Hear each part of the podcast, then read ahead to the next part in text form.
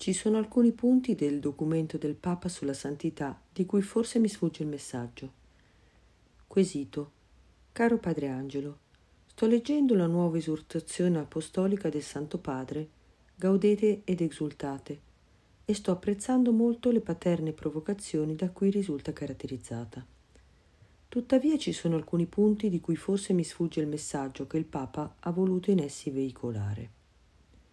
Al punto numero 43 si legge Voglio ricordare che nella Chiesa convivono legittimamente modi diversi di interpretare molti aspetti della dottrina e della vita cristiana, che, nella loro varietà, aiutano ad esplicitare meglio il ricchissimo tesoro della parola. Certo, a quanti sognano una dottrina monolitica, difesa da tutti senza sfumature, ciò può sembrare un'imperfetta dispersione. Da quello che ho potuto apprendere fino ad ora nella mia formazione cristiana, la dottrina della Chiesa in materia di fede e di morale è preservata dall'errore grazie all'assistenza dello Spirito Santo. Pertanto faccio un po' fatica a comprendere come determinate esigenze morali presenti nel Vangelo ed esposte dalla dottrina della Chiesa possano essere interpretate. Come può essere passibile di interpretazione un fatto etico il cui giudizio può essere giusto, sbagliato? L'aborto, la fecondazione artificiale, l'indifferenza al povero, l'uso di contraccettivi, la consumazione di rapporti prematrimoniali. O sono giusti o sono sbagliati.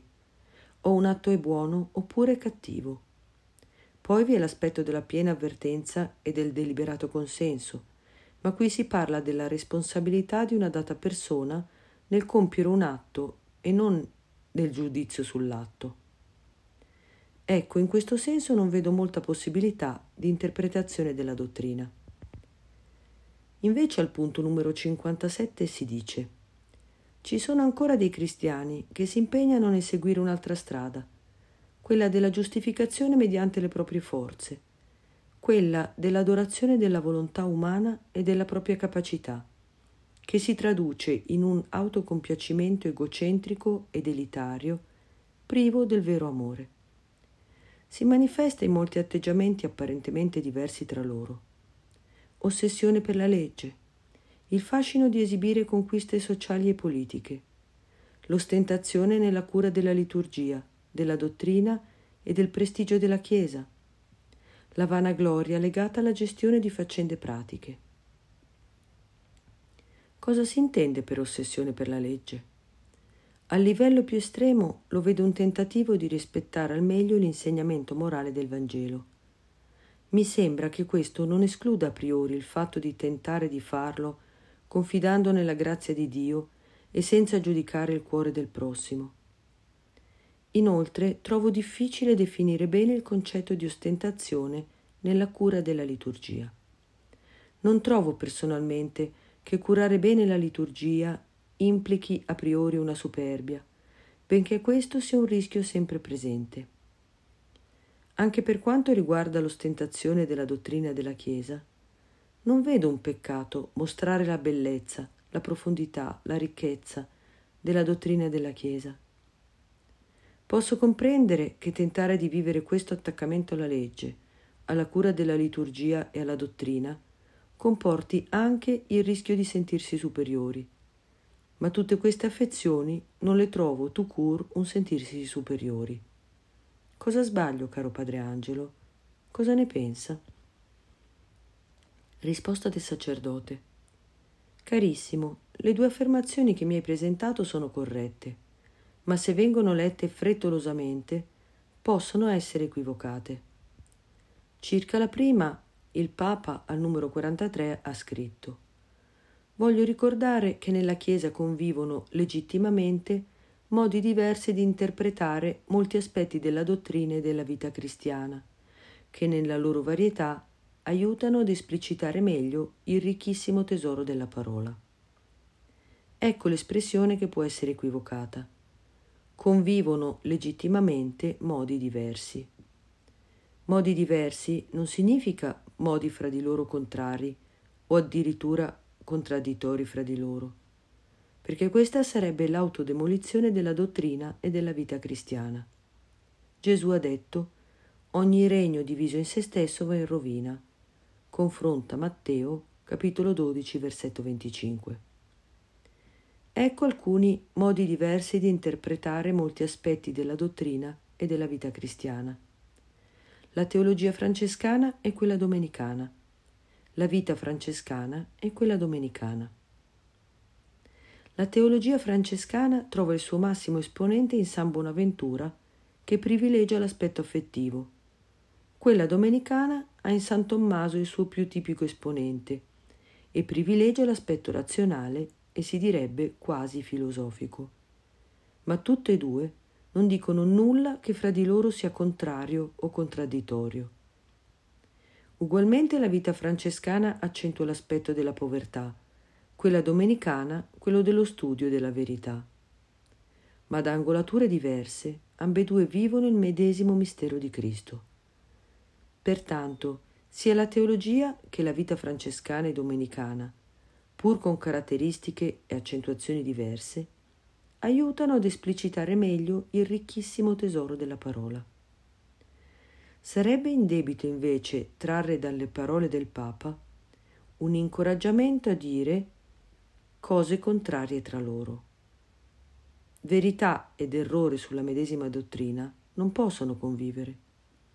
Una simile coabitazione non aiuta affatto ad esplicitare meglio il ricchissimo tesoro della parola, ma lo disgrega e lo distrugge. Circa la seconda affermazione, ci sono ancora dei cristiani che si impegnano nel seguire un'altra strada, quella della giustificazione mediante le proprie forze, quella dell'adorazione della volontà umana e della propria capacità, che si traduce in un autocompiacimento egocentrico ed elitario privo del vero amore. Si manifesta in molti atteggiamenti apparentemente diversi tra loro, ossessione per la legge, il fascino di esibire conquiste sociali e politiche, l'ostentazione nella cura della liturgia, della dottrina e del prestigio della Chiesa, la vanagloria legata alla gestione di faccende private.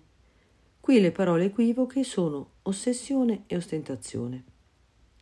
Se per ossessione della legge si intende l'atteggiamento dei farisei che avevano la cura esteriore della legge e soprattutto della legge umana, ma dentro di sé erano sepolcri imbiancati, come li ha chiamati il Signore, e mettevano pesi gravi sulle spalle della gente, mentre essi stessi se ne, se ne esoneravano, siamo perfettamente d'accordo.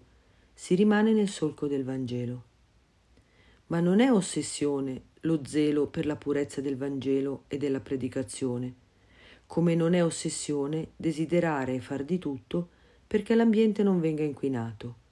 È il minimo che si deve fare. Merita di tenere presente quanto lo Spirito Santo ha detto per bocca di Paolo. Partendo per la Macedonia, ti raccomandai di rimanere a Efeso, perché tu ordinassi a taluni di non insegnare dottrine diverse, e di non aderire a favole e a genealogie interminabili, le quali sono più adatte a vane discussioni che non al disegno di Dio, che si attua nella fede. Lo scopo del comando è però la carità, che nasce da un cuore puro, da una buona coscienza e da una fede sincera. Deviando da questa linea, alcuni si sono perduti in discorsi senza senso, pretendendo di essere dottori della legge, mentre non capiscono né quello che dicono né ciò di cui sono tanto sicuri. Noi sappiamo che la legge è buona, purché se ne faccia un uso legittimo, nella convinzione che la legge non è fatta per il giusto, ma per gli iniqui e i ribelli, per gli empi e i peccatori, per i sacrileghi e i profanatori, per i parricidi e i matricidi, per gli assassini, i fornicatori, i sodomiti, i mercanti di uomini, i bugiardi, gli spergiuri, e per ogni altra cosa contraria alla sana dottrina, secondo il Vangelo della gloria del beato Dio che mi è stato affidato. Come vedi, San Paolo non è un ossessionato della legge, perché ordina a taluni di non insegnare dottrine diverse, né è un ossessionato della legge, perché, chiamando ogni condotta con il proprio nome, dice che alcuni sono sacrileghi, profanatori, parricidi, matricidi, assassini, fornicatori, sodomiti, mercanti di uomini, bugiardi, spergiuri, eccetera. L'altra parola che può essere equivocata è l'ostentazione. Gesù mette in guardia dall'ostentazione di chi prega stando in piedi negli angoli delle piazze, di chi digiuna ostentando un volto sfigurato, oppure fa l'elemosina semplicemente per essere visto e ammirato dagli uomini. Ma aver cura per la liturgia, come fa il Papa che per il decoro delle celebrazioni ha un maestro di cerimonie e nella medesima celebrazione fa uso di altri cerimonieri, a seconda delle persone che devono servire all'altare. È ostentazione? Evidentemente no. Si vuole solo che tutto venga svolto con ordine e che la celebrazione faciliti il cuore di tutti ad elevarsi a Dio. Vi è ostentazione invece quando si cura il tutto in maniera quasi maniacale, come se la celebrazione avesse una finalità puramente estetica, e si sfrutta la celebrazione per pavoneggiarsi per mezzo di paramenti sacri particolarmente belli e preziosi, mentre interiormente non ci si cura di vivere santamente, si è privi della grazia di Dio e si è pieni di perverse inclinazioni. I paramenti, sac- I paramenti sacri, particolarmente belli e preziosi, sono un grande aiuto per la liturgia. Il santo curato d'Ars era zelante anche in questo ma se vengono usati per sfoggio personale, allora si fa solo ostentazione. Ti ringrazio di avermi dato l'opportunità di dissipare gli equivoci. Ti auguro ogni bene. Ti ricordo il Signore e ti benedico. Padre Angelo.